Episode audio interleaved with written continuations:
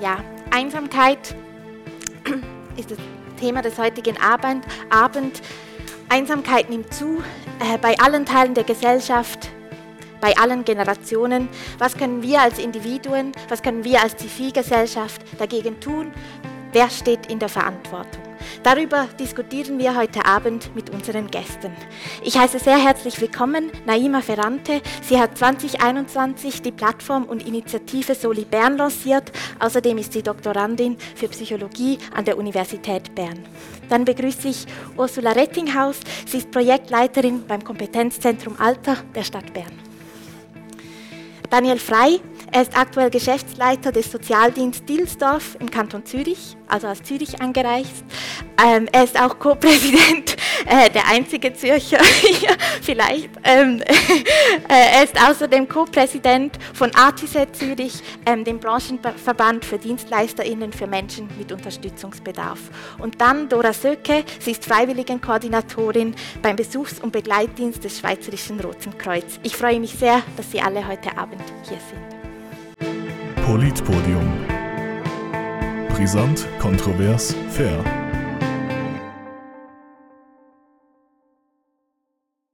wie gesagt, es geht um Einsamkeit, doch was heißt Einsamkeit eigentlich? Was heißt es, einsam zu sein? Naima Ferrante. Also jetzt meine persönliche Meinung, oder? Wie Sie wollen. Okay, also Einsamkeit ist für die meisten Leute ein aversives Gefühl, also negativ konnotiert. Und das Spannende an diesem Thema ist allerdings, dass es sehr facettenreich ist. Also für jede Person ist Einsamkeit, ähm, zeigt sich das anders. Ähm, auch der Umgang damit ist anders und die Personen definieren die Einsamkeit auch anders. Also wirklich ein sehr spannendes Thema. Dora Söke, was bedeutet für Sie Einsamkeit in Ihrem beruflichen Leben oder privat? Ich kann mich dem vollkommen anschließen, was Frau Brante gesagt hat. Es ist einerseits kenne ich es im Persönlichen oder als, dass ich es selber erfahren habe und auch im Berufsalltag durch den Kontakt mit den älteren Menschen und die Einsamkeit und durch die Freiwilligen, die wir vermitteln können, um dem entgegenzuwirken. Sie ähm, vermitteln eben diese Treffen mit ganz unterschiedlichen Leuten. Wie sieht diese Einsamkeit bei diesen Menschen aus? Ja, also bei uns ist der Fokus auf den älteren Menschen mhm. und Einsamkeit ist sehr facettenreich, wie sie entsteht, aber auch der Weg daraus zu finden. Und Einsamkeit bei den älteren Menschen kann beispielsweise als Folge einer Pensionierung sein, also dass die Tagesstrukturen wegfallen, aber auch die sozialen Kontakte, die man hatte im Berufsalltag, aber auch der Verlust eines Ehepartners. Und da reden wir teilweise von Ehen, die über 50 Jahre geführt wurden, mhm. oder auch Freunde, die man verliert.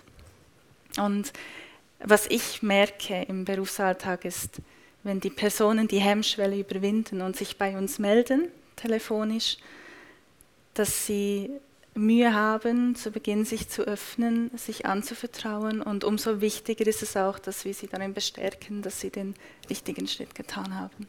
Mhm.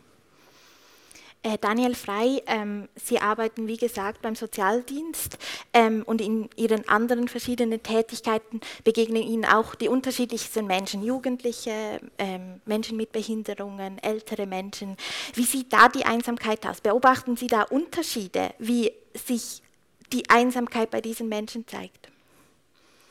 Ich habe mich vorher gefragt, ob ich mich jetzt auch ein bisschen einsam fühlen muss als zugereiste Zürcherin und Berner, aber das ist äh, ein anderes Thema. Ich fühle mich da durchaus wohl. Ja, ich glaube, das Gefühl der Einsamkeit, das ist zutiefst menschlich, das kennen wir alle und das ist auch bis zu einem gewissen Grad ähm, lebensnotwendig und gehört zum alltäglichen Leben dazu.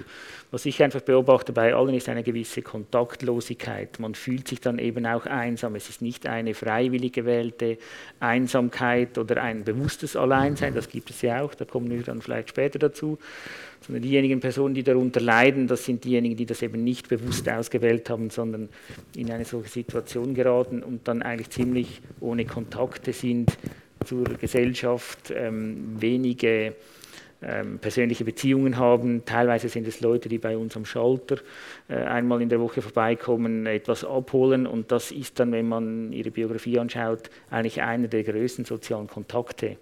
Und für meine Mitarbeiter ist es einer von hunderten Kontakten. Man gibt einfach kurz was raus, man schwatzt kurz, tauscht sich aus, vielleicht gibt es eine Beschwerde, was auch immer. Aber für diese Leute hat es einen ganz anderen Stellenwert, diese ganz raren Kontakte. Und das ist für mich so ein bisschen das Merkmal, diese äh, soziale Isolation und eben damit einhergehend dann das Gefühl, auch selber einsam zu sein. Mhm. mhm. Äh, Ursula Rettinghaus, ähm, Oft wird Einsamkeit vor allem mit älteren Menschen in Verbindung gebracht. Äh, in der Altersstrategie 2030 äh, der Stadt Bern wird aber betont, dass diese Zuschreibung ähm, nicht ganz stimmt. So. Äh, das Konzept bezieht sich auf Befragungen des Berner Generationenhauses, aber auch Umfragen des ähm, Bundesamts für Statistik zeigt, ältere Menschen fühlen sich eigentlich um einiges weniger einsam als jüngere Menschen. Woher kommt dieser Stereotyp? Es ist sehr, sehr schwierig, vernünftige Zahlen zu bekommen, weil das Einsamkeitsgefühl sehr subjektiv ist und es hat immer auch damit zu tun, wie, wie ist das Tabu oder wie gesellschaftsfähig ist ein, ein Begriff. Und lange Zeit galt Einsamkeit als gesellschaftliches Tabu und gerade ältere Menschen haben das sich kaum eingestanden. Und da fängt auch schon das Problem an, wie erreicht man die. Die Einsamkeit gibt es über alle Altersstufen, von Kindern bis zu Hochaltrigen. Es gibt aber ähm, Ereignisse, wie Doras Söke das schon, schon gesagt hat. Ähm, es gibt Ereignisse, die die Einsamkeit verstärken, seien das hormonelle Schübe in der Jugend oder, oder Bruch von Freundschaften. Und bei alten Menschen ist es eben der Einstieg ins, oder bei älteren Menschen ist es der Einstieg in die Pensionierung, das Pensionsalter, Wegfallen von der Kaffeepause, von den Kollegen.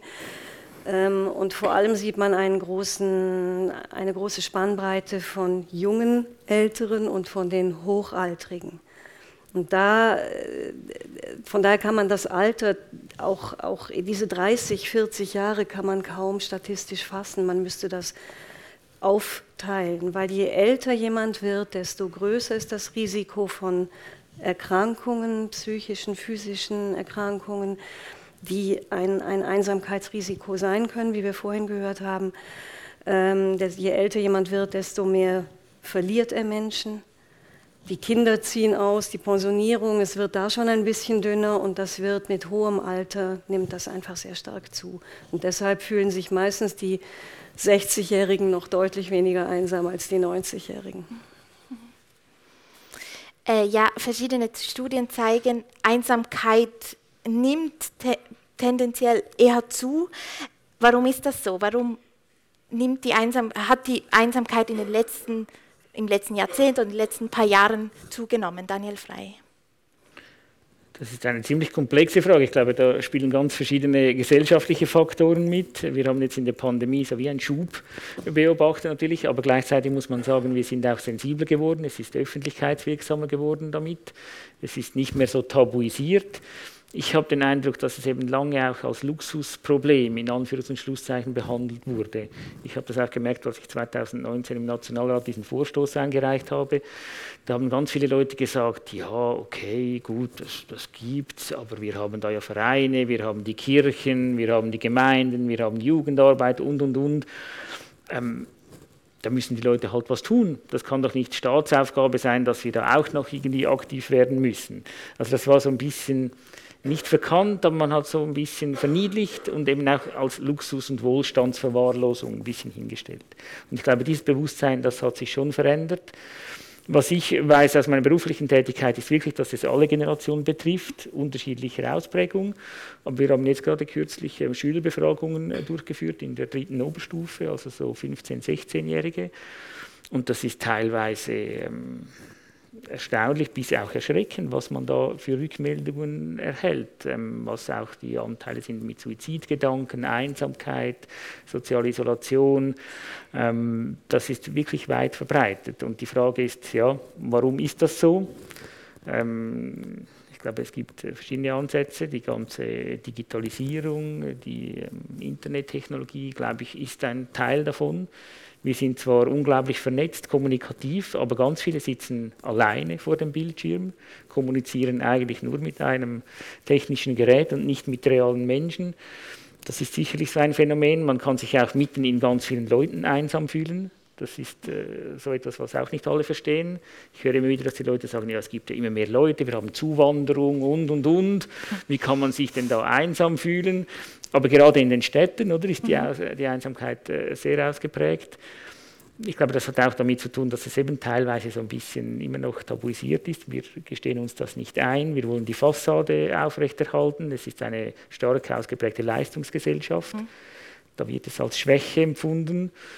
Ähm, ja, ich glaube, das sind so Faktoren, die mitspielen. Und natürlich der Anteil an äh, psychischen Krankheiten, glaube ich, der hat nochmals ähm, eine gewisse Entwicklung damit gebracht. Ähm, das spielt alles auch eine Rolle. Gibt es Ergänzung? Warum fühlen sich Menschen einsamer als noch vor zehn Jahren, Naima Ferrante? Also vielleicht muss man etwas vorsichtig sein, weil ähm, die Einsamkeitsforscher ähm, sagen, dass der Anstieg nur leicht ist. Aber ich denke, was es ausmacht, ist, dass man mehr darüber spricht. Und deshalb hat man vielleicht das Gefühl, dass es mehr einsame Menschen gibt. Mhm. Ähm, für mich ein wichtiger Faktor ist Selbstoptimierung, ähm, was ich auch ja, durch das, dass ich studiert habe, ähm, auch quasi darin aufgewachsen bin, sozusagen, dass ähm, viele Menschen, also dass, dass wir eigentlich ja, das gleiche Ziel haben, aber jeder für sich alleine kämpft. Mhm. Und was ich auch eben wahrnehme, ist, dass ähm, jeder so ein bisschen für sein eigenes Glück lebt und man in dem Sinn auch vergisst, dass man ja nicht allein auf dieser Welt ist, sondern eben ähm, wir eigentlich, ja, also man muss sich auch die Frage stellen, wie wollen wir leben? Wollen wir leben, dass nur unser Glück relevant ist und die anderen uns nichts angehen? Oder geht es auch darum, eben wie, wie er gesagt hat, ähm, Gemeinschaftssinn ein bisschen mehr zu stärken wieder. Und ähm, ich denke auch, Digitalisierung ist etwas, ähm, ja, äh, was einerseits gute Seiten hat, aber sicher auch negative Seiten, ähm, was ich auch sehe, eben mit all diesen Influencer. Ja, ich, ich, sehe, ich sehe es sehr, sehr kritisch. Mhm. Und ich bin auch in, in diesem, ja, wie sagt man, System drin, oder? Aber sehr, wirklich sehr kritisch, weil ähm, die Gefahr ist halt schon da, dass man dann eigentlich in so eine Einsamkeit reinkommt, wo man wie nicht mehr rausfindet. Ja. Ist das, also Sie arbeiten beide eher mit älteren Menschen. Ähm, ist das da anders, die, diese kleine Zunahme, wie Sie gesagt haben, äh, von Einsamkeit? Gibt es da andere Gründe, also jetzt zum Beispiel Digitalisierung oder das, was vielleicht bei den jüngeren Menschen eher die Gründe sind? Also ich kann ein Beispiel auch aus meinem privaten Umfeld nennen, äh, hinsichtlich Digitalisierung als Trigger. Und zwar, äh, diese Person aus meinem Umfeld wollte das Jassen lernen, das beherrscht sie nicht, und hat sich umgesehen im Internet, was gibt es für Kurse oder wo ich auch die Möglichkeit habe, Menschen kennenzulernen, mein Umfeld zu erweitern, auch nach der Pensionierung. Und sie fand nichts keine physischen Angebote, nur Online-Jazzkurse, also wirklich vor dem Bildschirm. Und sie hat sich dann gesagt, ja nein, also so möchte ich es nicht lernen. Und ich denke, das ist wirklich, das dürfen wir nicht vernachlässigen. Nicht alle können gleich schnell mitgehen mit der mhm. Zeit. Und es sind immer noch ganz viele Generationen auf einmal da und nicht alle haben auch dieselben Möglichkeiten. Ja. Ja. Mhm. Haben Sie Ergänzungen? Ja, wir, wir haben eigentlich nicht wirklich den Eindruck, dass es bei den älteren Menschen, bei der älteren Bevölkerung zunimmt. Außer eben, dass die Menschen älter werden und dadurch stärker mit dem Problem konfrontiert sind und dass sie eben besser oder leichter darüber reden. Aber ich hatte gerade kürzlich jemand, ein, ein privates Gespräch mit einer älteren Person, die mir sagte, sie wäre viel allein und, und sie vermisst Menschen. Und dann habe ich das Wort Einsamkeit gebraucht und dann kam, nein, nein, nein, ich bin nicht einsam. Das ist sehr klassisch. Aber ich, wir sind eher dabei, im Moment die älteren Menschen stärker zu digitalisieren. Wir haben die Digitalisierungsstrategie, weil es da einfach auch vor allem sehr, sehr viel Erleichterung im Alltag mit sich bringt und auch zu Kontakten führen kann. Aber man muss dann aufpassen, dass man den Moment noch abkriegt, dass die nicht alle allein vor ihren Social Media genau. sitzen. Ja. ja, wir haben jetzt doch schon einige Male gesprochen, auch wenn vielleicht dieses Einsamkeit als Tabuthema nicht mehr ganz oder nicht mehr ganz so ein großes Tabuthema ist. Ähm, es ist immer noch ein Tabuthema. Eben, Sie haben gerade jetzt eine Situation erzählt. Ähm, Sie haben gerade gestern in der BK kam gerade ein Beitrag von Ihnen, wo es genau eben darum geht, dass Einsamkeit immer noch ein Tabuthema ist. Naima Ferrante, warum möchten die Menschen nicht über ihre Einsamkeit sprechen oder Einsamkeit im Allgemeinen? Ähm, also ganz einfach, es ist schambehaftet und man möchte ja, also es ist wie ein, man, man ist dann wie ein Versager, jemand, der unfähig ist, soziale Kontakte zu knüpfen oder sie auch zu behalten. Und das möchte einfach niemand oder man, man möchte sich nicht dazu bekennen, ähm, weil eben unsere Vorstellung von Einsamkeit auch so negativ ist. Oder wenn wir ja endlich sehen würden, dass das eigentlich ein menschliches Gefühl ist, dann ähm, bräuchte man auch nicht irgendwie Angst zu haben vor Reaktionen. Und ich glaube, ähm, dass es auch die Angst ist eben, dass man wie ähm, als Versager ähm, gelten kann oder dass man vielleicht auch abgewiesen wird. Weil wenn man zugibt, dass man einsam ist, denkt man vielleicht, ah nein, mit dieser Person möchte ich lieber nichts zu tun haben. Und was ich halt auch, ähm, ich habe ja ursprünglich mal eine Selbsthilfegruppe gegründet und wir hatten dort auch Gesprächsabende, sogenannte Gesprächsabende, wo es eigentlich ums Thema Einsamkeit ging. Aber ähm, es war auch dort immer wieder schwierig, darüber zu sprechen. Ja. Also man hat dann einfach immer so andere Themen genommen, wie zum Beispiel ähm, Arbeit, also Einsamkeit bei der Arbeit, aber man hat es nicht, nicht explizit ähm, benennt. Und das, das ist halt schon ja, schambehaftet einfach. Ja. Mhm. ja, eben, sehr viele Menschen leiden an Einsamkeit ähm, und es, das Phänomen wird auch immer wieder als Epidemie bezeichnet, also nicht nur in der Titel, im Titel unserer Veranstaltung. Ähm, was bedeutet das für die Gesellschaft und warum sollte uns das kümmern, äh, Dora Söke? Also ich finde es sehr wichtig, dass wir ein Miteinander leben und ich erlebe es im Berufsalltag auch so, dass sich auch viele junge Personen melden als Freiwillige und im Gespräch, wenn ich sie kennenlerne, berichten sie davon, wenn ich sie frage, warum möchten sie sich freiwillig engagieren.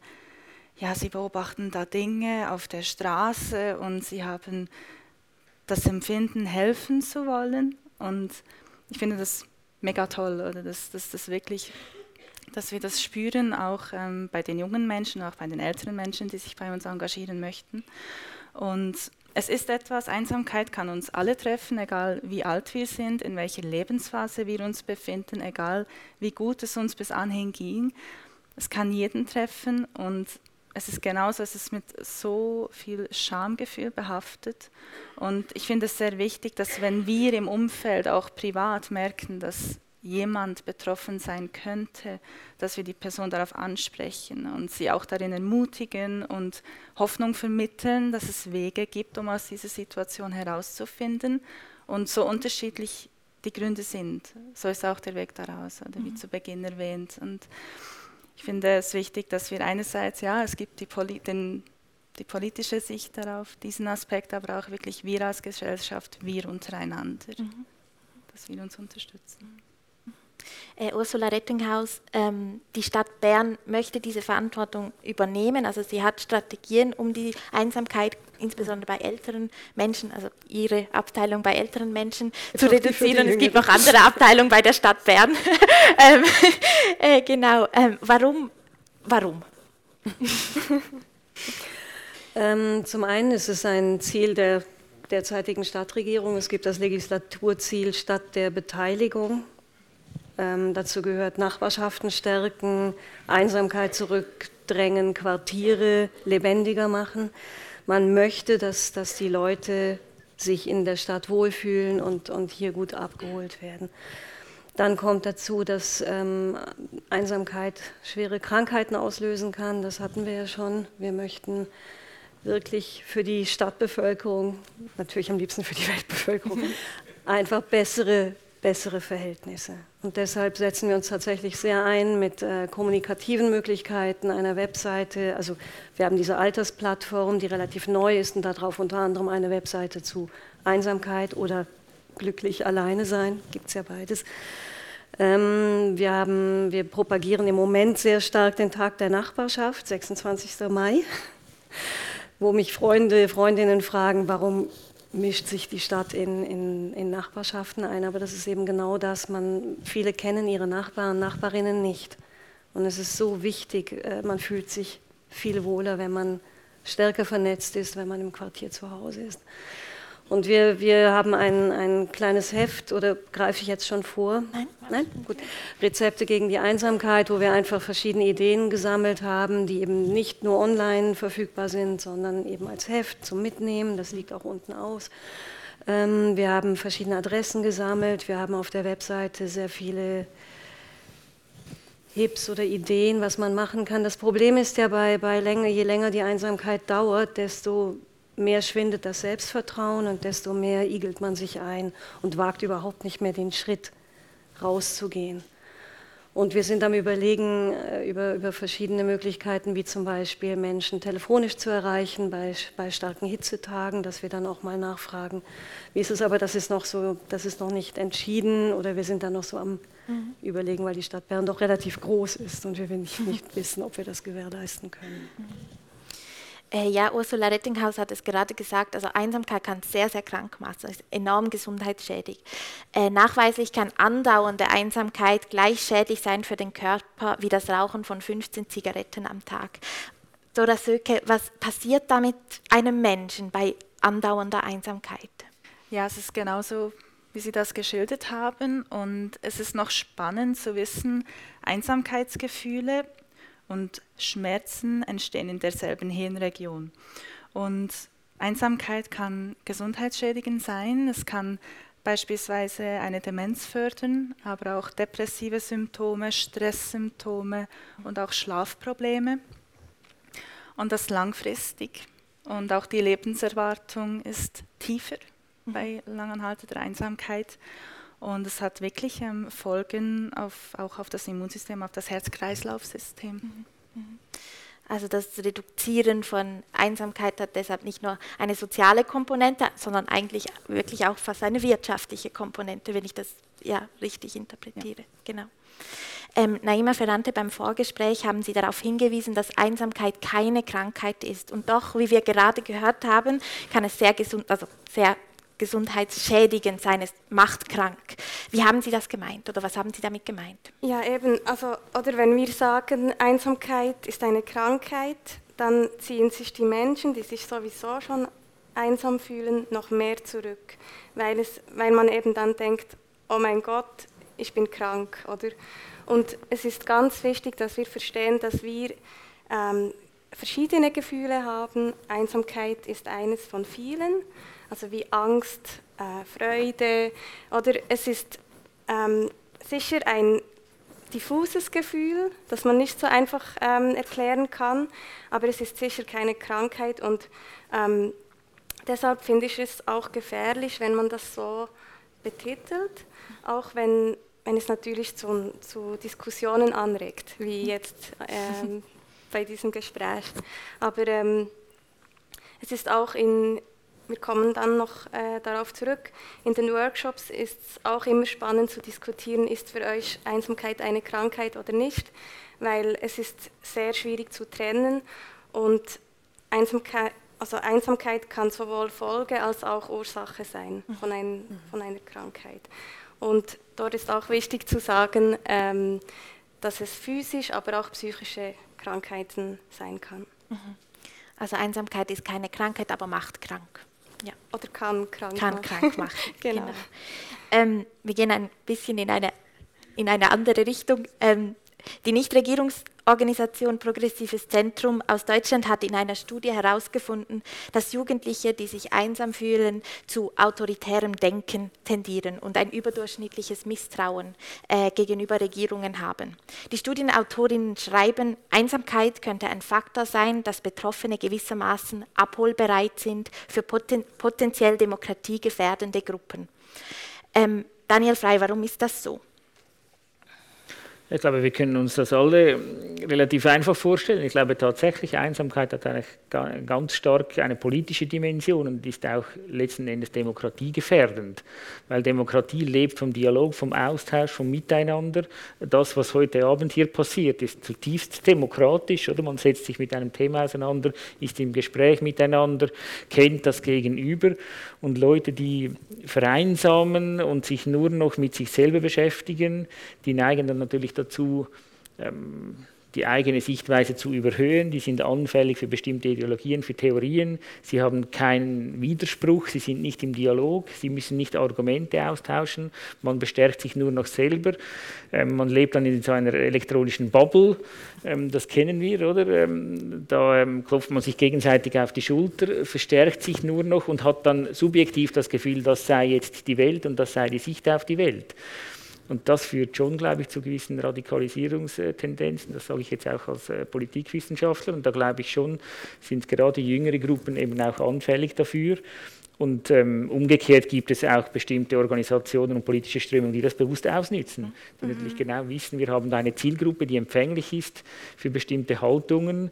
Und die haben da ein Einfallstor und das wird dann benutzt. Und ich glaube schon, ähm, auch als Schweizerinnen und Schweizer müssen wir dafür sensibilisiert sein. Wir haben so das Gefühl, wir hätten die beste Demokratie der Welt und wir hätten sie erfunden. Ich sage es jetzt bewusst ein bisschen überspitzt. Aber man muss auch was dafür tun. Das ist ja nicht einfach mit der Muttermilch aufgesogen oder in der DNA drin. Mhm. Und die politische Bildung ist aus meiner Sicht extrem wichtig und wird immer noch stark vernachlässigt, weil wir stark davon ausgehen, dass das in der Familie, in der Gesellschaft vermittelt wird, dass diese Werte vorgelebt werden und die Kinder das dann automatisch mitkriegen. Aber das ist bei weitem nicht mehr so. Und eben gerade wenn so Vereinsamungstendenzen zunehmen, dann findet auch diese, ähm, das Vorleben und diese Vermittlung von Werten nicht mehr statt. Mhm. Und ich glaube schon, das hat dann mittelfristig äh, vor allem ähm, Auswirkungen, die wir auch als Gesellschaft zu spüren kriegen. Und vielleicht einfach noch als Ergänzung zuvor, wir haben lange immer von Individualisierung gesprochen. Das Individuum wurde stark überhöht und ich glaube, da müssen wir uns auch als Gesellschaft selber an der Nase nehmen. Das ist jetzt ein bisschen die Folge davon. Und es geht aus meiner Sicht darum, wieder ein Gleichgewicht zwischen individuell und kollektiv herzustellen und eben auch sich bewusst zu sein bei aller Wichtigkeit des Individuums. Wir sind immer Teil einer Gesellschaft, Teil eines größeren Ganzen. Und auch die Freiheit des Einzelnen kann nur funktionieren mit der Freiheit der anderen. Es ist immer in Relation zur Gemeinschaft zu sehen. Und da, glaube ich, muss ein gewisses Umdenken stattfinden, letztlich auch gesamtgesellschaftlich und von uns ganz persönlich auch. Sehen Sie dies auch so? Da haben Sie Ergänzungen? Ich stimme voll und ganz zu. ja, ich ebenfalls. Ja. Voilà. Diskussion beendet. Schönen Abend miteinander. Ähm, genau, also wir haben schon ein paar Beispiele aus der Stadt Bern gehört, eben, äh, was Sie konkret ähm, für die Reduzierung von Einsamkeit machen. Sie haben den Tag ähm, der Nachbarschaft, er, Nachbarschaft erwähnt. Äh, Sie koordinieren ähm, den Begleit- und Besucherinnendienst ähm, vom SAK. Wie funktionieren solche Sachen genau? Also ich fühle mich einsam, ich rufe an und was genau. passiert genau. dann? Ich nehme das Telefon ab, von Montag bis Freitag. Und als erstes möchte ich die Person am Telefon kennenlernen. Oder wer ist das, oder anruft? Und wie ist die Wohnsituation, wie ist die Gesundheitssituation? Denn wir haben beim Roten Kreuz auch andere Angebote als den Besuchs- und Begleitdienst. Und es ist ähm, ein, eine, Frage, eine Frage des Bedarfs und dann, was mir am wichtigsten ist, ist das Kennenlernen der Person. Was sind die Interessen, was sind die Hobbys, was sind vielleicht frühere Hobbys, die man heutzutage nicht mehr ausüben kann, aber einem sehr am Herzen liegen. Und sobald ich die Person kennengelernt habe, kann ich mich auf die Suche nach einer passenden Freiwilligen oder nach einem passenden Freiwilligen begeben. Und dann steht vor allem das Harmonieren im Vordergrund. Mhm. Es gibt einen Erstbesuch, dort hat man die Möglichkeit, sich ganz unverbindlich kennenzulernen. Stimmt Chemie überhaupt? Und wenn dem so ist, dann finden die Folgebesuche mhm. der Freiwilligen dann statt. Mhm. Genau. Ähm, bei diesem Angebot, aber auch bei vielen anderen Angeboten muss sich die Person melden. Ähm, bei fortgeschrittener Einsamkeit, also Menschen, die isoliert sind, helfen da diese Angebote noch? Also, oder die Projekte wie der Tag der Nachbarschaft. Hilft, also nützt das noch etwas? Gerade der Tag der Nachbarschaft schon, wenn man nicht mhm. selber einladen muss, sondern wenn die Nachbarinnen klopfen und sagen, hey, wir machen morgen draußen ein Fest möchte ich zu aufrufen. ähm, es, es, wichtig ist, dass die Angebote möglichst niederschwellig sind. Es ist, wie Sie sagen, es ist total schwierig, in so einer Situation noch irgendeine Initiative zu zeigen. Aber ähm, zum Beispiel das Angebot mal reden, man kann anrufen, anonym, man muss einfach eine Nummer wählen. Die muss man kennen. Und dann ist jemand da und es gibt auch die Möglichkeit, einmal pro Woche mit der gleichen Person zu sprechen. Es gibt viele Angebote.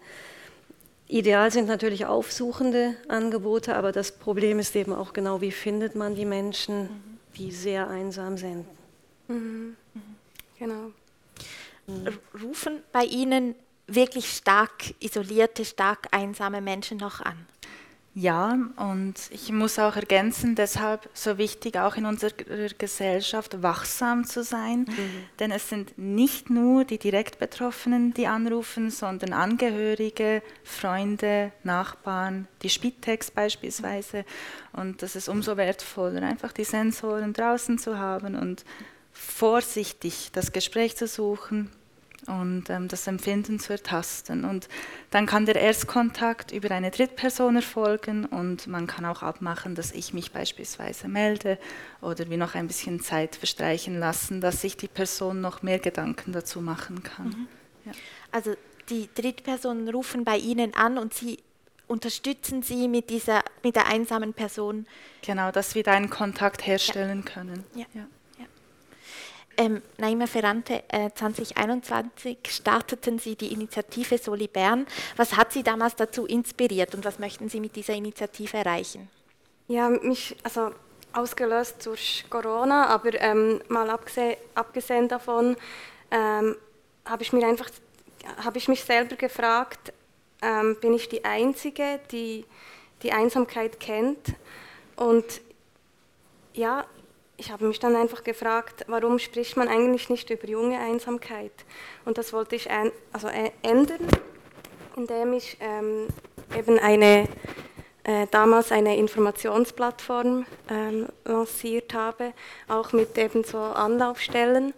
Ähm, aber ich habe dann gemerkt, irgendwie komme ich so nicht weiter und dann ähm, habe ich eben mit einer Selbsthilfegruppe gestartet und das hat dann extrem viel äh, also mediales Interesse geweckt, was für mich auch überraschend war, ähm, weil ich, ja, also es gibt ja viele Angebote, aber offenbar war es die erste äh, Gruppe für junge Einsame in der Schweiz und das, das war für mich sehr ähm, auch schockierend. Mhm. Und dann ging es weiter, ja, also mhm. genau. Mhm. Ähm, ich wollte noch kurz nachfragen, der Besuchs- und Begleitdienst. Sie haben vorhin gesagt, ähm, er konzentriert sich vor allem auf ältere Personen. Ist das fest so oder können junge Menschen ebenfalls anrufen? Prinzipiell ja. Mhm. Ähm, wir haben den Auftrag, ja. ähm, den Fokus auf die älteren Personen ja, zu haben. Und ich ermutige auch die, die Jungen, denn es, es gibt auch die Möglichkeit, um Einsamkeit im jungen Alter entgegenzuwirken, sich beispielsweise freiwillig zu engagieren. Ja. Oder? Und ähm, ja, also es würde ich stark bestärken auch dort. Aber prinzipiell ja, es besteht die Möglichkeit, es können sich auch Jüngere melden, doch ähm, der Fokus ist auf den Älteren. Ja. äh, Naima Ferrante, wie schätzen Sie das ein, ein Telefongespräch? Ist das für Junge, ähm, also nicht zum, nur als Nachfrage, ist das ja. für Junge ähm, der Kanal, über den man junge, einsame Menschen heute erreichen kann? Oder gibt es da andere Kanäle, mit de, über die man junge Menschen erreicht? Also ich finde es, hört man mich? Oder? Ja. Ähm, ich finde es grundsätzlich, es ist eine Strategie, aber ähm, ich plädiere halt einfach immer zum persönlichen Kontakt und ähm, deshalb ist das für mich nur ein Schritt quasi, ja, mhm. den man geht, aber der persönliche Kontakt sollte früher oder später kommen, mhm. weil ich glaube, ähm, ohne diesen kommen wir nicht heraus. genau. Wir haben jetzt, also wir haben von Angebote für ältere Menschen gesprochen, wir haben darüber gesprochen, dass es zum Teil fehlt an Angebote für jüngere Menschen, sehr in diesen zwei Teilen der Gesellschaft. Junge Menschen, ältere Menschen. Ist es da nicht ein Fehler oder, oder eine verpasste Ressource, da nicht generationenverbindender zu denken? Eben, ein Telefon ist vielleicht nur für ältere Menschen das Angebot. Ein anderes Angebot, eine Chatfunktion von äh, Pro Juventute, ist eher für jüngere Personen.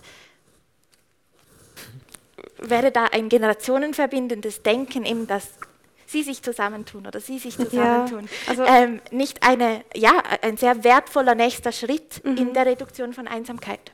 Also ich, also ich, ich, denke eigentlich nur so, weil ich ähm, jahrelang meine Großmutter betreut habe und für mich ist das, war das irgendwie normal, aber ich, ich merke, dass das in der Gesellschaft gar nicht so normal ist, so etwas zu machen. Also ich habe wahrscheinlich einen Großteil meines Lebens mit meiner Großmutter ja. verbracht und ja, das, das ist, ich glaube, das ist eher unüblich in, in unserer Gesellschaft, dass man das macht ähm, und deshalb Unbedingt. Also ich finde eben, also ich finde ich find es gut, dass man so Telefonangebote hat, aber dann bitte für alle Altersgruppen und nicht nur für die Eltern oder nur für die Jungen. Mhm. Also ich glaube eben viele Telefonangebote, mal reden oder das Alltagstelefon oder ähm, äh, SRK, die sind natürlich für alle offen, aber richten sich aufgrund des Kanals eher an eine Generation. Wie sehen das ähm, meine anderen Gäste mit dem Generationenverbinden? Ich denke jetzt sehr stark an Nachbarschaft Bern, das, was du gesagt hast, im Prinzip äh, ein, ein, ein ein Projekt, da kann man sich melden. Es werden Menschen verbunden, die drei Stunden pro Woche Hilfe oder Unterstützung oder Unterhaltung benötigen oder möchten und Menschen, die drei Stunden Zeit haben, freiwillig, unentgeltlich das zu leisten. Und ähm, da, da, gibt es sehr viele intergenerationelle Tandems oder ähm, das, das, kann sein mit jemand Älterem spazieren gehen, es kann aber auch sein Kinderhüten zusammen ins Kino gehen, ins Museum gehen. Es gibt auch das Projekt Themen zusammen ins, ins, ins ja. Museum miteinander über eine Ausstellung sprechen. Das ist auch sehr niederschwellig und da gibt es auch viele generationenübergreifende Gruppen. Es gibt sehr viel, aber es braucht eben diese, diese Anfangsinitiative. Mhm. Diese Ergänzungen. Ja, also die jüngste Freiwillige bei uns ist 20 Jahre alt und der älteste 85. also wir haben da wirklich schon alleine unter den Freiwilligen diverse Generationen ja. und es kommen bei uns die Generationen wirklich zusammen. Das ist wunderbar zu sehen und ja. die Geschichten zu hören und wenn es da ein Telefon gibt und sie berichten, ist wunderbar. Ja. Ähm, kann ich noch etwas sagen? Ja, ähm, Ich glaube wirklich, einer der besten ähm, Präventionen ist tatsächlich, tatsächlich anderen Menschen zu helfen, mhm. weil das gibt uns auch einen Sinn im Leben. Und ich glaube, ähm, ja, Verbundenheit ist einfach so wichtig. Und wenn wir das durch, da, dadurch machen können, dass wir anderen helfen können, dann gibt es uns sehr viel, aber auch anderen. Und deshalb finde ich es super, wenn man eben solche mhm. Angebote hat. Mhm.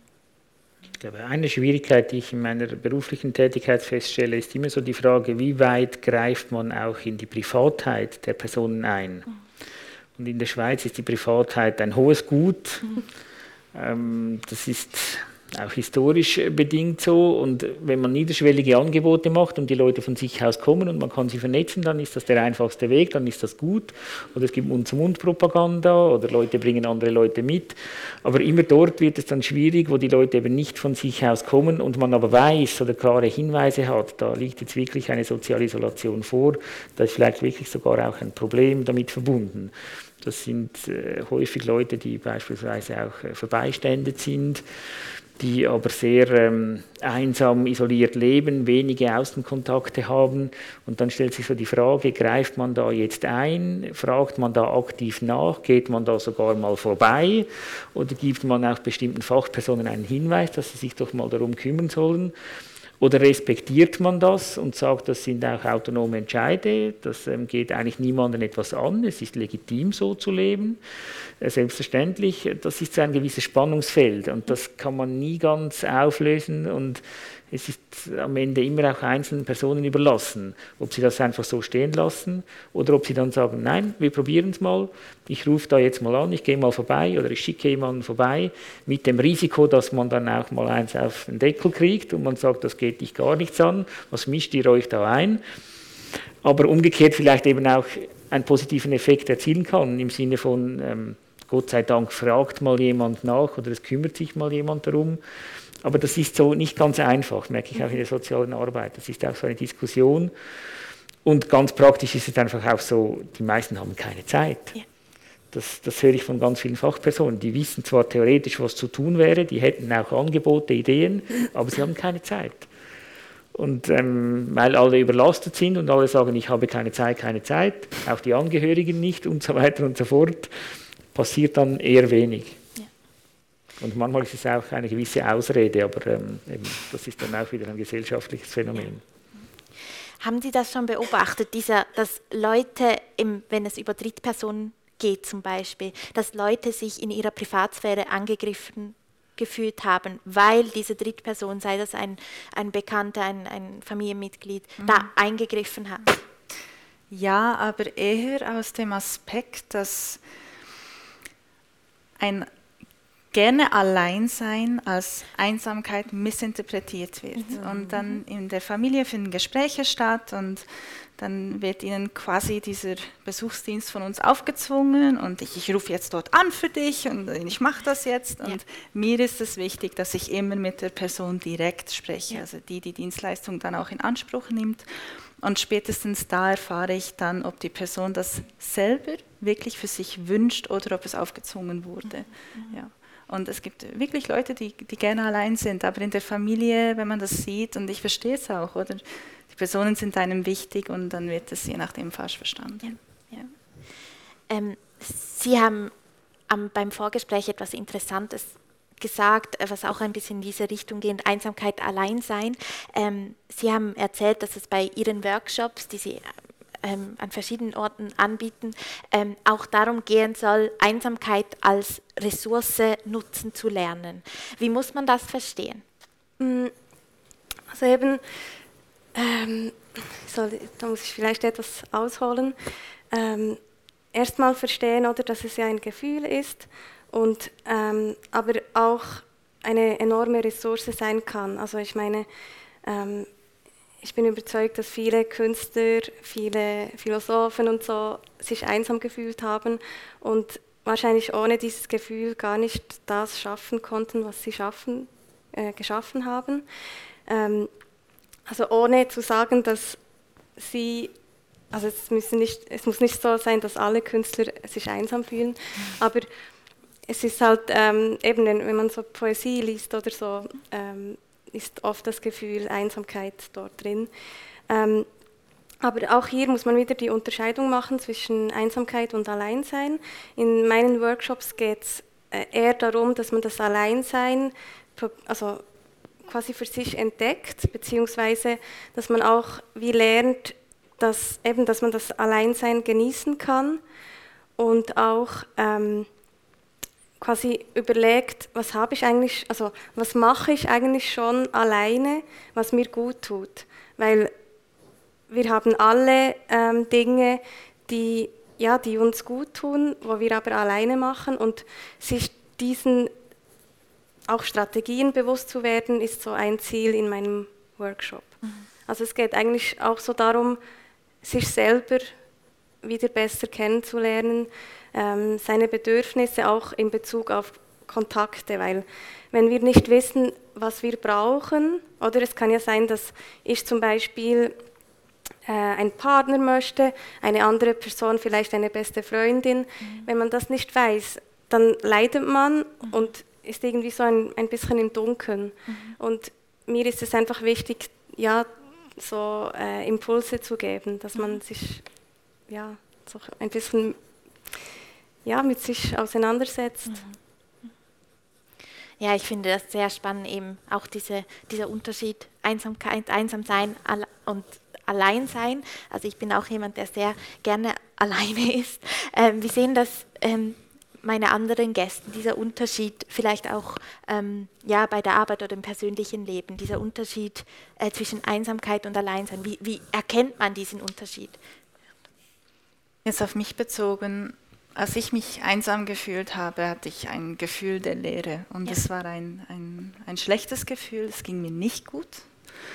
Hingegen, wenn ich alleine bin, und ich sehe das auch, es kann auch eine Stärke sein, alleine zu sein, ich kann mich mit mir selbst beschäftigen. Mhm. Me-Time, also mhm. wirklich an den Interessen nachgehen, die mir Spaß machen und beispielsweise auch meinen Akku aufzuladen und wirklich ähm, dafür die, die, Zeit aufzuwenden. Mhm. Ja. Mhm. Andere Ergänzungen? Es hat bei mir auch oft mit äußeren Faktoren zu tun, dass das Genießen vom Alleine sein, je größer der Stress ist, desto mehr und je mehr Leute ich gesehen habe und, und je mehr los war, desto mehr freue ich mich wahnsinnig, wenn, wenn die Bude leer ist und ich einfach mal machen kann, was ich will. Oder zum Beispiel lange Zugfahrten, die liebe ich, wo man einfach fünf Stunden nicht gestört wird, lesen kann und, und alleine ist. Aber Einsamkeit ist, ist etwas völlig anderes. Es hat auch ja diesen, diesen Druck, also man merkt es körperlich, man möchte aus diesem Zustand raus. Es ist mhm. wirklich schrecklich. Und es ist eben oft auch nicht kontrollierbar. Also man hat wie genau. das Gefühl, dass man es nicht ähm, ja, überwinden kann irgendwie. Also in dem Moment, oder? Ich glaube, man muss mit den Leuten eben sprechen. Ist es ein freiwilliges Alleinsein oder ist es eine unfreiwillige Einsamkeit? Und ich merke mhm. das bei unseren Klientinnen und Klienten, es gibt wie beides. Und wenn es ein freiwillig gewähltes Alleinsein ist, muss man das auch respektieren. Mhm, mhm. Da muss man dann auch aufhören, noch äh, zu insistieren und nachzufragen oder das zu deuten und so zu bewerten. Dann ist es so. Das ist die persönliche Freiheit. Aber eben es gibt auch viele, die vielleicht eben sagen, es sei frei gewählt mhm. und eben eigentlich doch eine unfreiwillige Einsamkeit haben, aber weil es tabuisiert ist, das dann nicht so schnell sagen. Und dann besteht die Kunst darin, mit ihnen eine Vertrauensbasis aufzubauen, um das eben auch zu diskutieren und herauszufinden. Und das braucht eben auch wieder diese Zeit, die dann ganz viele nicht haben. Das merke ich so, ist im Alltag schwierig. Und bei unseren Klienten steht dann manchmal tatsächlich so die Frage im Raum, was ist es jetzt? Und das ähm, muss irgendwie aufgelöst werden, weil sonst kommt man nicht weiter. Und persönlich äh, kenne ich beides auch. Ich habe mit meiner Frau eine Patchwork-Familie mit äh, fünf Kindern. Da ist man ähm, selten ähm, einsam zu Hause. Und äh, da gibt es Momente, ähm, kürzlich, wo alle weg waren und es war einfach Ruhe im Haus. Ich habe das herrlich gefunden. Ich habe es genossen. Aber eben da geht es mir ein bisschen ähnlich. Wenn man den ganzen äh, Tag äh, kommuniziert und mit Leuten zusammen ist, dann hat man auch das Bedürfnis, mal allein zu sein, nicht kommunizieren zu müssen, einfach mal etwas für sich machen zu können. Mhm. Ich glaube, das ist auch menschlich. Es gibt gibt ja nicht immer nur das eine oder das andere. Mhm. Ähm, ich bleibe gleich bei Ihnen. Vor einigen Jahren ähm, haben Sie eben, Sie haben es schon erwähnt, im nationalen Parlament einen Vorstoß eingereicht, äh, der hieß gegen die Einsamkeit, soziale Isolation als gesellschaftliches Phänomen politisch angehen. Ähm, warum braucht es Ihrer Meinung nach eine Strategie, irgendeine Lösung auf nationaler Ebene? Damals ging es mir vor allem darum, das Thema ernst zu nehmen und überhaupt mal das Bewusstsein dafür zu schaffen, dass es eben ein weit verbreitetes gesellschaftliches Phänomen ist. Das war noch vor der Pandemie. Mhm. Mein Eindruck ist, die Pandemie hat mitgeholfen, das Thema einer breiten Öffentlichkeit zuzuführen, auch die Akzeptanz dafür erhöht. Es wird mehr darüber diskutiert, es ist mehr Sensibilisierung da als noch vor ein paar Jahren. Das ist vermutlich ein positiver Effekt. Ähm, ich hätte mir damals gewünscht, und das würde ich mir auch heute noch wünschen, dass der Bund so ein gewisses Leadership übernimmt. Nicht im Sinne von, dass er es äh, alleine lösen kann. Es ist am Schluss eine Verbundaufgabe. Da müssen ganz viele ähm, Ebenen und Institutionen und Personen mitwirken. Aber dass, wie man mal sagt, doch, das gibt es, es ist Teil der Realität der Gesellschaft und wir möchten es gemeinsam thematisieren und angehen. Und einfach nur schon mal so ein bisschen eine Führungsfunktion übernimmt im Sinne von eben, wir sprechen jetzt darüber. Mhm. Aber das kennen wir auch. In der Schweiz geht das immer lange und es braucht einen gewissen Leidensdruck. Und im Föderalismus heißt es dann immer, ja, die Kantone sind zuständig und die Kantone sagen, nein, die Gemeinden sind zuständig. Und die Gemeinden sagen, ja, wir haben eben die Kirchen, die Vereine und die Pro Senectute und die Pro Juventute und die Nachbarschaftshilfe und so. Das stimmt alles, aber am Ende des Tages eben geht es ja darum, dass man das manchmal auch aufeinander abstimmen muss, dass man es unterstützen muss und auch mal die Frage diskutieren muss, was ist dann Staatsaufgabe und was ist Privataufgabe. Diese Frage ist so ein bisschen ungeklärt. Das löst jetzt einfach jede Gemeinde für sich, so in meiner Beobachtung. Und gewisse sind sehr aktiv, da hängt es dann auch wieder von einzelnen Personen oder politischen Konstellationen ab und andere sind da sehr zurückhaltend bis mhm. passiv. Und da hätte ich mir gewünscht, einfach mal so ein bisschen aus Bern positive Signale zu setzen. Hey Leute, ähm, Packen wir das mal an, reden wir mal darüber. Ja, ich hätte also viel lieber ein Bundesamt gegen die Einsamkeit als eins für die Zivilluftfahrt. Noch als Ergänzung, es ist deshalb auch so wichtig, weil es ja Risikogruppen gibt, also die wir jetzt gar nicht erwähnt haben, aber arme Menschen, Menschen mit Migrationshintergrund, also man könnte jetzt einen Katalog von ähm, vulnerablen Personen aufzählen und die haben ja, ein, also wir können jetzt hier, also die Leute, die da sind, die, die haben vielleicht auch die Möglichkeit, sich überhaupt einzubringen oder darüber nachzudenken, aber es gibt Menschen, die haben einfach die Möglichkeiten gar nicht, irgendwie zu sagen, ja, ich komme jetzt aus dieser, also ich bin jetzt aktiv und gehe diese Einsamkeit an und gerade deshalb wäre es ja wichtig, mhm. also dass man auch diese Leute abholt. Mhm. Mhm. Ähm, Sie haben mir von einer, äh, in Deutschland gibt es eine nationale Strategie, mhm. so wie ich das verstanden habe aus dem Telefonat mit Ihnen. Wie, also wie sieht das dort aus und wie würde das, hilft das, also hilft das dort konkret so, also dass diese Risikogruppen eben erreicht werden? Ähm, also so gut bin ich nicht informiert, mhm. aber ähm, so wie ich das gesehen habe, ähm, haben Sie wie drei, drei ähm, Strategien. Also Sie, Sie ähm, machen einerseits Forschung, ähm, Sie vernetzen aber auch mehrere Akteurinnen oder Arbeiten, die es schon gibt, also Präventionsprogramme ähm, oder Interventionsprogramme. Und dann machen Sie auch eben den Transfer ähm, quasi an die Öffentlichkeit. Mhm. Und das finde ich noch spannend. Also ich, ich habe jetzt nicht extrem viel äh, Informationen darüber, aber eines meiner Ziele wäre eigentlich auch so ein, ich nenne es jetzt einfach Präventionsstrategie ähm, zur Reduktion von Einsamkeit zu entwickeln oder da irgendwie, ähm, ja, also alleine kann ich das sicher nicht schaffen, aber ähm, es ist auf jeden Fall eine Vision. Ja. ja. Und ich, eben andere Länder sind da halt schon ein bisschen weiter als wir, ja. Ja, Sie haben es jetzt gerade erwähnt, die Bedeutung von Prävention. Ähm, aber wie, also Sie haben es auch schon gesagt, es ist zum Teil so schwierig, diese Menschen zu erreichen und gerade Menschen äh, mit, mit Migrationshintergrund und so weiter, diese Menschen erreicht man kaum. Wie sieht dann diese, wie würde diese Prävention konkret aussehen? Also wir müssen diese Prävention machen, aber wie sieht das aus, Dora Söke?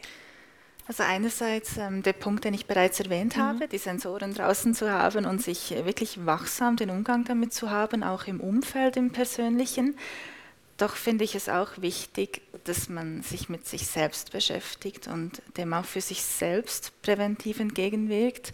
Denn nur wenn es uns so gut es geht, gut geht, können wir anderen helfen. Und auch aus persönlichen Erfahrungen oder aus dem Umfeld weiß ich, wie wichtig das ist, dass man insbesondere vertrauensvolle Beziehungen langfristig und kontinuierlich pflegt, wenn möglich in jeder Lebensphase. Und das Gleiche gilt auch, wenn immer möglich, die soziale Teilhabe in jeder Lebensphase aufrechtzuerhalten. Ja, ja. Haben Sie Ergänzungen? Äh, nein, ich möchte einfach auch noch bekräftigen, dass das, was Naima Ferrante gesagt hat, die Armut ähm, ist zum Beispiel auch so ein Ding, das verstärkt noch das Schamgefühl. Mhm. Und, und es, gibt, es gibt Faktoren, die machen es einfach noch mal viel schwieriger. Deshalb finde ich das einen sehr, sehr guten Ansatz. Präventiv hätte ich mir immer auch vorgestellt, dass beispielsweise das Bundesamt für Gesundheit auch mal eine nationale Kampagne dazu macht. Wir kennen alle diese Kampagnen aus den vergangenen Jahren, die da gemacht wurden. Warum nicht auch mal das Thema Einsamkeit aufnehmen? Und ich habe eben den Eindruck, es braucht so eine gewisse Legitimation, wenn das ähm, öffentlich thematisiert wird und auf Bundesstellen gepusht wird, sage ich jetzt ein bisschen zugespitzt, dann wird es auch an anderen Stellen aufgenommen und diskutiert und dann können auch Leute, die sich damit auseinandersetzen, die auch lokal tätig sind, sich darauf beziehen und sagen, eben, das ist wichtig, es kommen auch aus Bern Signale, wir möchten da etwas unternehmen, das gibt ihnen auch eine gewisse Rückendeckung und das, glaube ich, braucht es manchmal, weil sonst sind es so kleine Grüppchen oder Fachpersonen, die sich damit beschäftigen, aber es entwickelt sich keine Dynamik. Und manchmal braucht es so eine gewisse Symbolik auch, um zu sagen, das packen wir jetzt an, wir machen da was und schauen mal, was geschieht. Mhm. Und das glaube ich schon, da hätte es noch so ein bisschen Potenzial. Mhm. Ja, und für mich ist halt auch, ähm, ja, ich, ich habe erlebt jetzt in diesen zwei Jahren, es ist wirklich so, der, der Range ist zwischen 20 oder sagen wir 25 bis 40, wenn diese Altersgruppe sich jetzt schon so einsam fühlt, wie sieht es dann im Alter aus?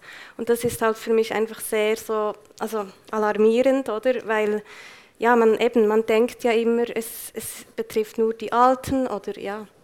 Und deshalb, wir müssen einfach etwas machen. Aber ich glaube, oder ähm, die psychische Gesundheit ist ja jetzt auch so ähm, sehr im, im Vordergrund.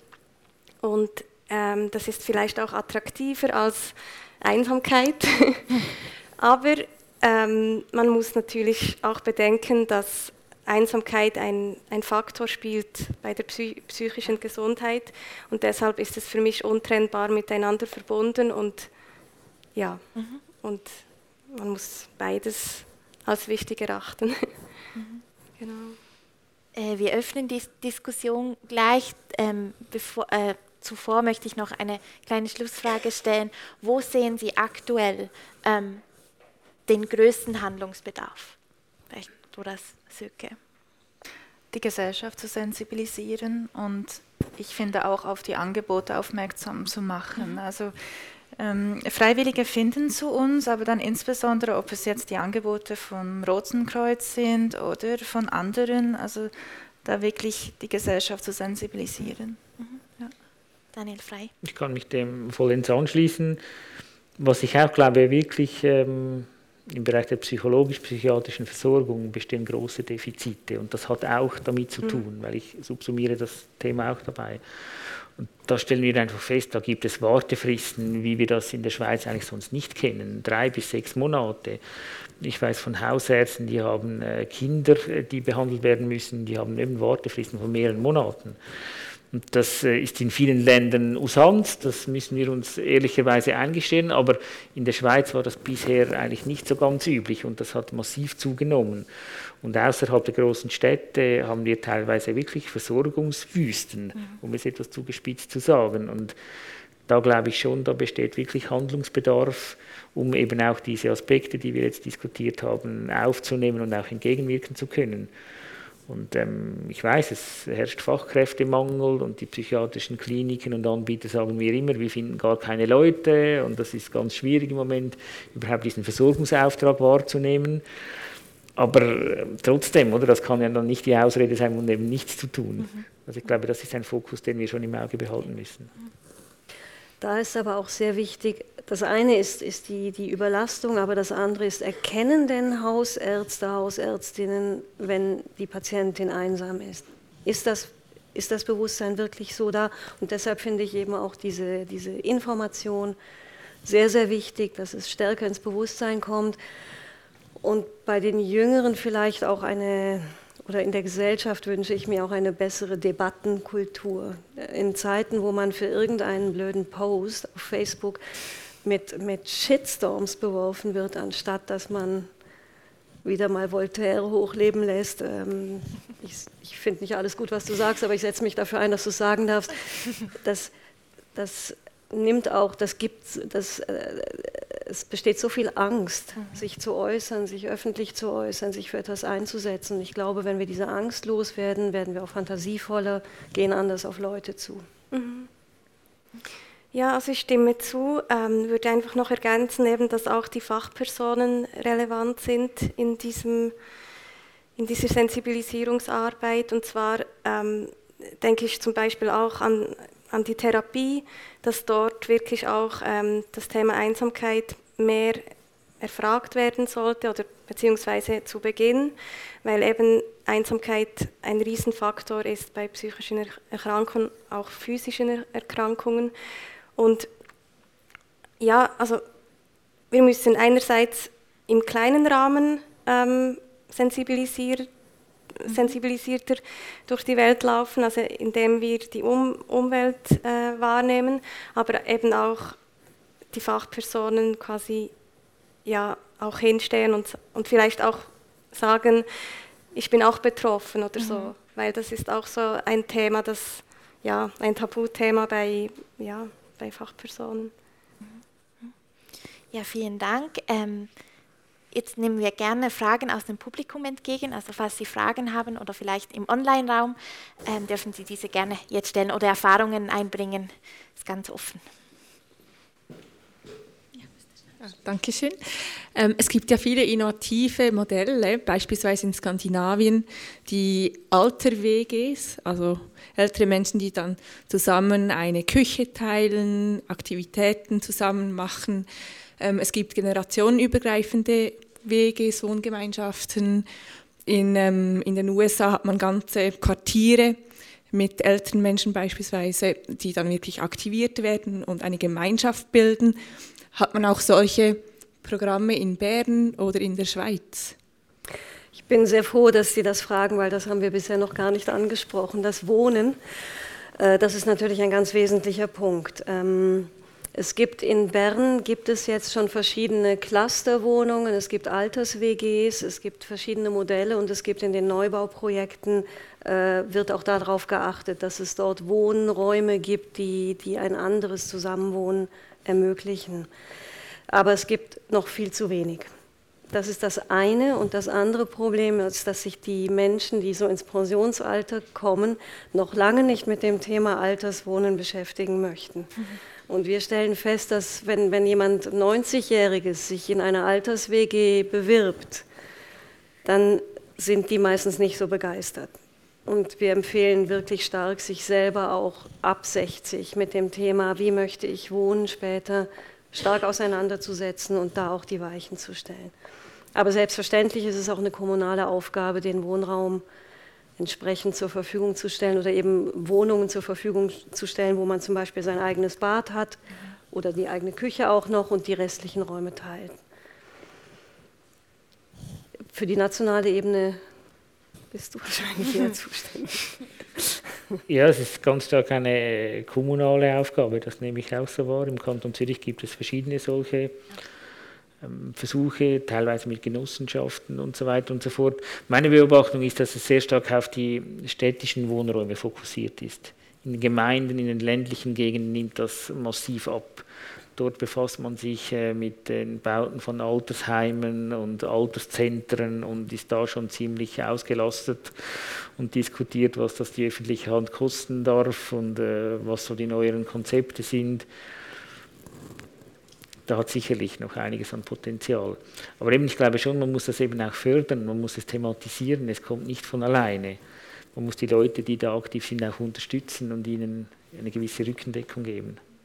Aber da glaube ich tatsächlich, da kann jetzt der Bund oder die nationale Ebene nicht viel mehr tun, als äh, mhm. symbolhaft zu unterstützen. Das muss vor allem auch vor Ort geleistet werden.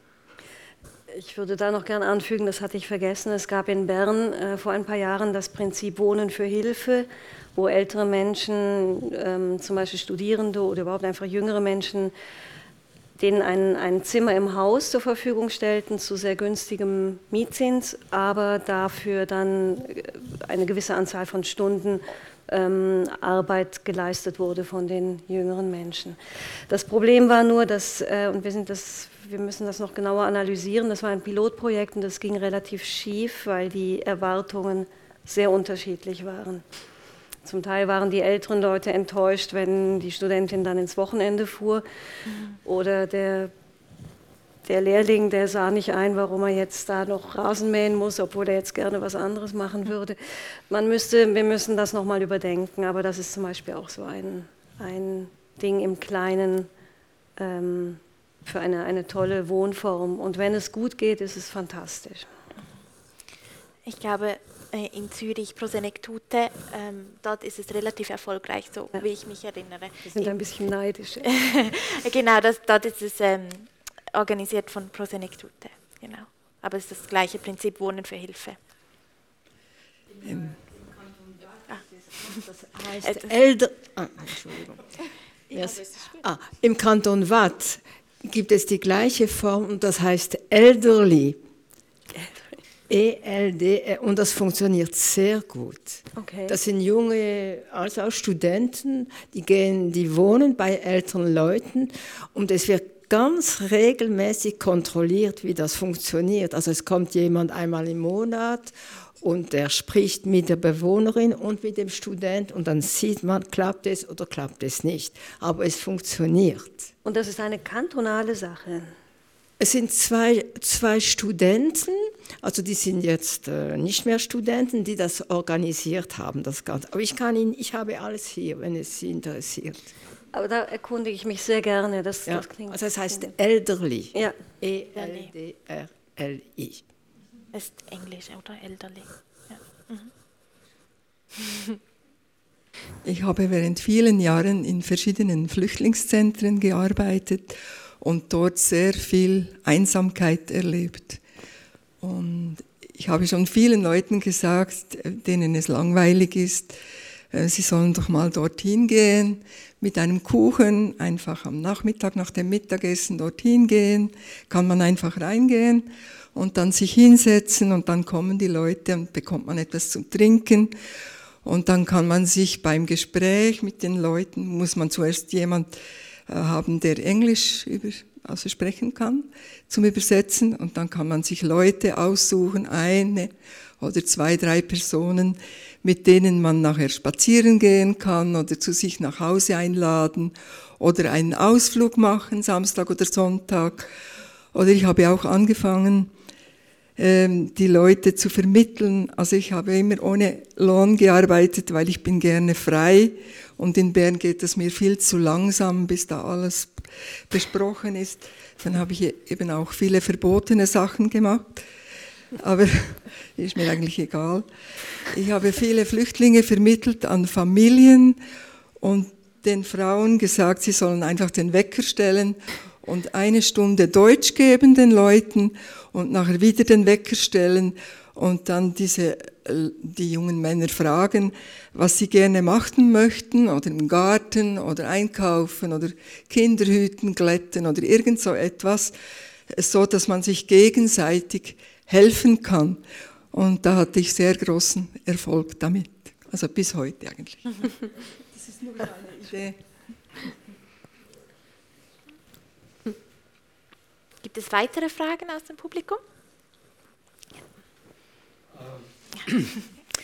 Ja, ich habe noch nichts gehört über Sucht und Einsamkeit. Ich weiß nicht, für mich ist das eigentlich sehr nahe beieinander. Ich stelle mir einfach äh, vor allem auch äh, ältere Männer vor mit einem großen Reservoir an leeren Flaschen. Ja, also wie sehen Sie das oder was sind Ihre Erfahrungen mit äh, der Suchtproblematik? Ja, also, also es ist äh, eine Risikogruppe von mir aus gesehen und ähm, ich habe auch eine Kollegin, die mit äh, suchterkrankten Menschen arbeitet und sie sagt auch immer wieder, dass Einsamkeit ein Riesenthema ist. Mhm. Ja. Gerade bei Älteren haben wir, haben wir das Problem von Alkohol. Gerade nach der Pensionierung fängt das an und ähm, dann hat man die ersten Verluste im, im bekannten Freundes-, Familienkreis. Ähm, das ist ein großes Problem. Und ich kann da eigentlich nicht mehr dazu sagen. Es ist uns sehr bewusst. Wir versuchen zu informieren und ähm, wir arbeiten mit verschiedensten Stellen zusammen. Wir haben eine Arbeitsgruppe mit dem Roten Kreuz, mit Prosenektute und so weiter, wo wir uns über diese Dinge austauschen und auch unter Umständen die Fachpersonen, Hausärzte, Hausärztinnen und so weiter informieren, darauf sensibilisieren.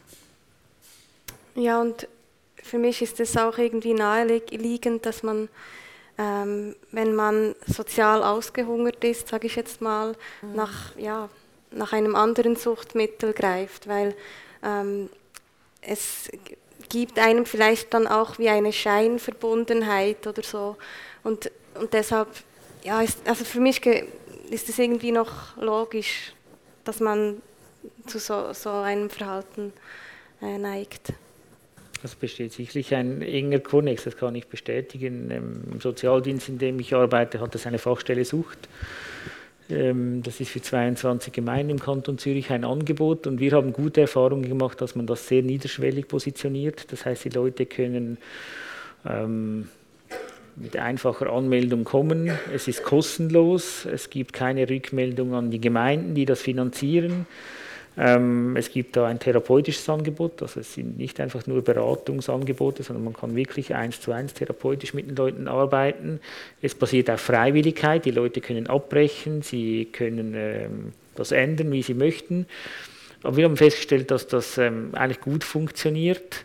Es ist auch so von außen ein bisschen unscheinbar in einem ähm, Gebäudekomplex, der in einem Gewerbegebiet angesiedelt ist. Es gibt keine in dem Sinn Stigmatisierung. Da hat es Leute, die kommen im Anzug und mit Krawatte. Das ist ähm, manchmal auch so ein bisschen ein Thema, wo man sagen muss, eben, das ist breit durch alle Bevölkerungsschichten präsent. Und die Vereinsamung bei den älteren Leuten, was ich da von meinen Leuten auch mitkriege, das ist schon ein Phänomen. Aber eben diese Niederschwelligkeit, die funktioniert eigentlich recht gut. Und in der Pandemie hat das nochmals deutlich zugenommen. Wir haben eigentlich Full House, ähm, was ähm, die Nachfrage anbelangt. Und eben diese unkomplizierte Nahbarkeit, das glaube ich, ist äh, der Schlüssel zum Erfolg.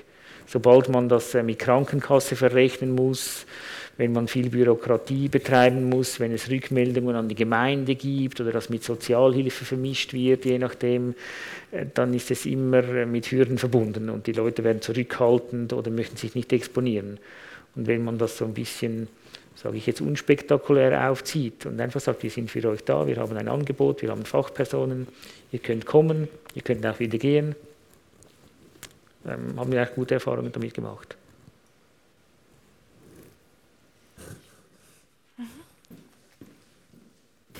Äh, ich weiß nicht, ob Sie schon gehört haben von diesen Quartier Solidaire, die Prosenektute macht im Kanton Watz. Und das hat von jedem Quartier treffen sich Leute, also ältere Leute, und sind selber verantwortlich, um etwas zu organisieren. Und das hat Prosenektute während vier Jahren begleitet, Prosenektute, das, das, äh, dieses Quartier Solidaire.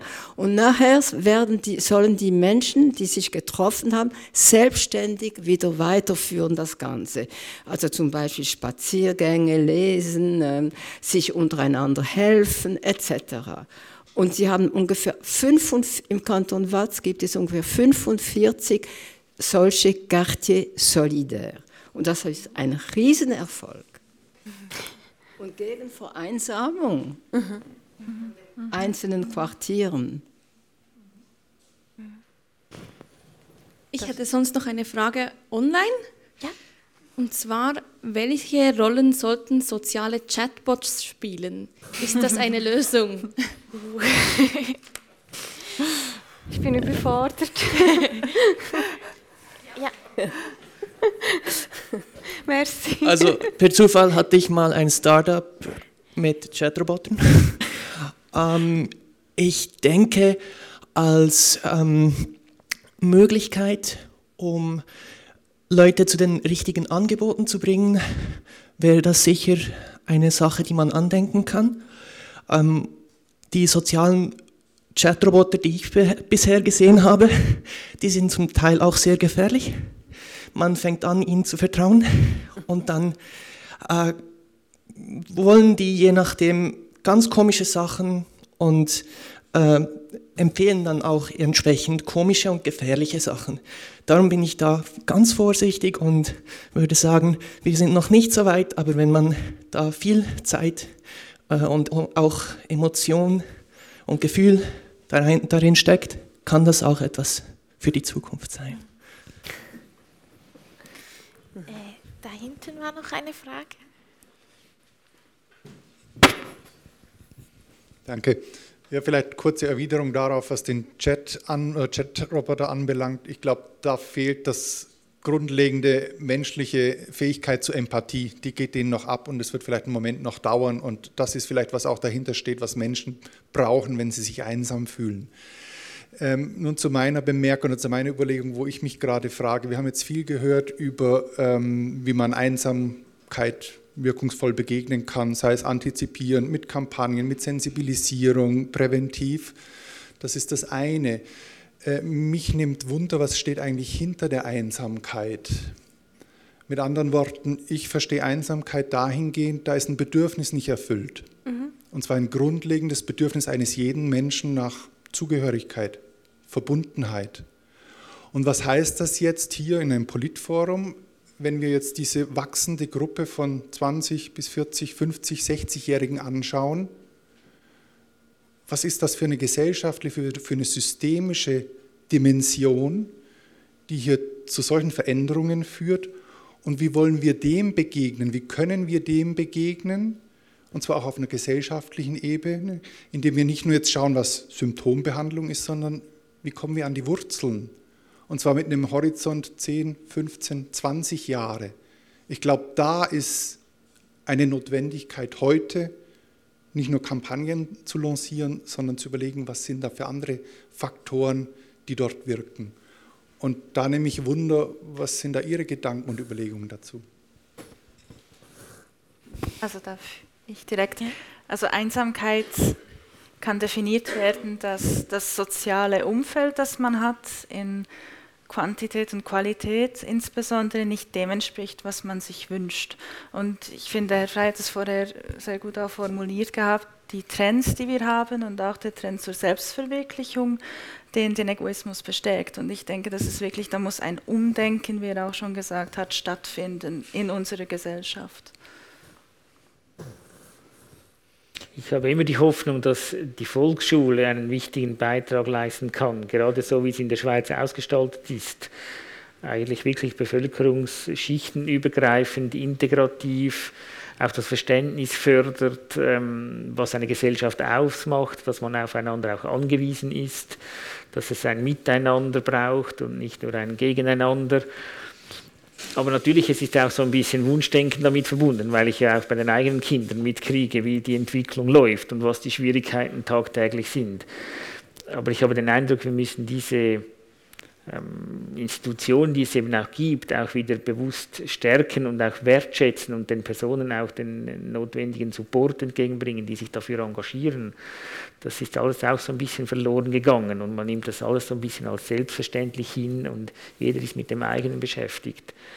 Und das Zweite, glaube ich, ist, ist auch noch eine Frage des Ressourcenmanagements. Das tönt jetzt so ein bisschen technisch, aber ich habe vorher gesagt, ich erlebe im beruflichen Alltag ganz viele, die sagen, ich habe keine Zeit, keine Zeit, keine Zeit und alle sind gestresst. Aber es hat auch ganz viele Leute, die haben Zeit. Ich äh, oder stelle das auch im privaten Umfeld äh, fest. Es hat viele Leute, die lassen sich mit 60, 62 pensionieren. Die sind durchaus auch finanziell solide aufgestellt, die haben Ressourcen und Kapazitäten. Und da, glaube ich, liegen auch gewisse Ressourcen etwas brach, dass man die auch einsetzen kann, um eben ähm, miteinander in einen Austausch zu äh, kommen, ähm, äh, den Dialog zu pflegen, sich auch Leuten anzunehmen, denen es nicht so gut geht, die eben vielleicht einsam sind, auch das zu kompensieren, was diejenigen, die im Arbeits- und äh, Berufs- und Familienleben stehen, eben nicht leisten können. weil sie teilweise tatsächlich die Zeit nicht haben oder eben sie sich auch nicht nehmen wollen. Also da glaube ich, bräuchte es auch noch so einen gewissen Effort. Das ist alles leichter gesagt als gemacht, aber ich stelle fest, dass es wie teilweise einfach schief verteilt ist und dass Ressourcen schon vorhanden sind, aber dass sie, wie sie, nicht, äh, sie nicht richtig eingesetzt werden können für das, was eben auch gesellschaftlich notwendig ist. Und da sind wir dann wieder bei freiwilligen Arbeit auch, der Stellenwert. Ich habe viele Kollegen, auch Studienkollegen, die sagen, ja, pff, wenn ich nichts kriege, tue ich auch nichts. Was ist die monetäre Entschädigung dafür? die haben kein Verständnis mehr, dass man irgendwo sich auch ehrenamtlich engagiert oder nicht immer fragt, was bringt es monetär. Das sind dann wieder die gesellschaftlichen Diskussionen, dass wir sagen, es ist nicht nur ein monetärer Gegenwert, es gibt auch noch andere Gegenwerte. Ergänzungen? Ja, es ist auch interessant, also ich, ich habe ja eigentlich ein Projekt, das Soli heißt aber ich finde keine Personen, die, ja, die mich irgendwie unterstü also unterstützen wollen. Und äh, warum nicht? Weil es wahrscheinlich so schambehaftet ist, oder? Ähm, und ja, also es, es fängt schon eben im Kleinen an, dass es wie irgendwie nicht klappt. Und deshalb finde ich es so wichtig, dass wir wie jetzt heute Abend diesem Thema so einen Raum geben und das mhm sollte viel mehr stattfinden. Genau. Oder die, die Leute, die schreiben mich an und sagen, hey, ich, ich hatte eine Idee für ein Projekt und dann sage ich, cool. Aber jetzt wirklich ein, ja, einen Verein zu gründen oder so, das, das will niemand. Mhm. Also muss man vielleicht auch nicht, aber. äh, noch eine letzte Frage vielleicht. Vielleicht noch ein weiterer Aspekt, den man bisher nicht so einbezogen hat, ist einsame Mütter. Mhm. Vielleicht gerade nach der Geburt, also nach zwei Wochen, ist dann der Vater auch wieder am Arbeiten, leider mhm. oft noch nicht viel länger zu Hause. Und man ist 7 mal 24 um äh, dieses Neugeborene. Viele Mütter haben ja diese Einsamkeit, sicher auch sehr ein Tabuthema weil man hat ja glücklich zu sein, äh, wenn da ein Kind ist. Gibt es da irgendwie bestimmte Bestrebungen oder Angebote unter diesem Aspekt? Also ich äh, finde es bewundernswert bei mir jetzt der Aspekt der Freiwilligen, dass da junge Mütter auch dabei sind und ähm, sich so auch integrieren in die Freiwilligenarbeit und sich so selbst auf soziale Kontakte freuen. Genau, weil, oder wenn sie auch eine Zeit lang nicht mehr im Berufsleben sind oder sich ausklinken, auch verständlich, oder für die Erziehung des Kindes, dass sie dabei sein wollen und das fehlt dann und ich kann das total nachvollziehen und deshalb äh, freut es mich, oder, dass sich die jungen Mütter auch bei uns melden und sich trotz den Kleinen da die Zeit nehmen können für ein Engagement. Ja. Ich kenne auch kommunale Angebote, beispielsweise Krabbelgruppen, die nennen sich dann so, da kommen die Mütter zusammen, ähm, die Kinder werden betreut, sie können auch miteinander spielen, je nachdem wie alt sie sind. Und die Mütter können sich austauschen, auch vernetzen, können äh, einen Kaffee miteinander trinken, es hat teilweise auch äh, Ansprechpersonen, die da sind, die bei bestimmten äh, Fragestellungen Unterstützung geben. Oder eben einfach auch schauen, dass sie nicht nur zu Hause sich nur in Anführungs- und Schlusszeichen um die Kinderbetreuung kümmern müssen und ihnen die Decke auf den Kopf fällt. Meine Frau ist ausgebildete Hebamme und von ihr weiß ich, dass ähm, bei ähm, Betreuungen von Neugeborenen und auch den Müttern das durchaus auch ein Thema ist, stärker als früher. Dass man das eben auch mit den Müttern und den Frauen thematisiert und auch die Fachpersonen sensibilisierter sind. Aber natürlich es ist teilweise auch wieder eine zeitliche Frage. Hat man die Kapazität, um miteinander sich auszutauschen, ähm, besteht die Vertrauensbasis, dass das eben dann auch aufkommt, dass es nicht allen nur gut geht. Ähm, aber grundsätzlich glaube ich, das Wissen und auch die Instrumente, die werden vorhanden. Die Frage ist immer die Umsetzung. Sind da die Ressourcen vorhanden und ist das Vertrauen da? Und eben gibt es auch kommunal gewisse Gefäße, wo man das äh, anbietet. Mütterberatungen beispielsweise kenne ich auch. Aber da muss man auch an die Frauen herankommen, dass sie dann das Angebot auch wahrnehmen. Das braucht auch wieder eine gewisse Niederschwelligkeit. Und auch da haben wir wieder eigentlich diese gesellschaftlichen Entwicklungen vom Wohnen, vom Zusammenleben. Früher lebte die ganze Familie unter einem Dach, da waren auch die gerade frisch gebackenen Mütter nicht so einsam, genauso wenig wie die Alten oder die Jungen. Wir müssen vielleicht uns auch wieder besinnen, ist es wirklich das Ziel, ein kleines Einfamilienhäuschen zu haben? Oder könnte man auch mal wieder mit der Mutter oder Großmutter oder dem Großvater zusammenziehen, zum Beispiel? Oder auch die Nachbar Nachbarschaft wieder stärker einbeziehen, dass man eben wirklich weiß, was hinter diesen Mauern passiert. Nicht aus Neugier, sondern aus Interesse aneinander.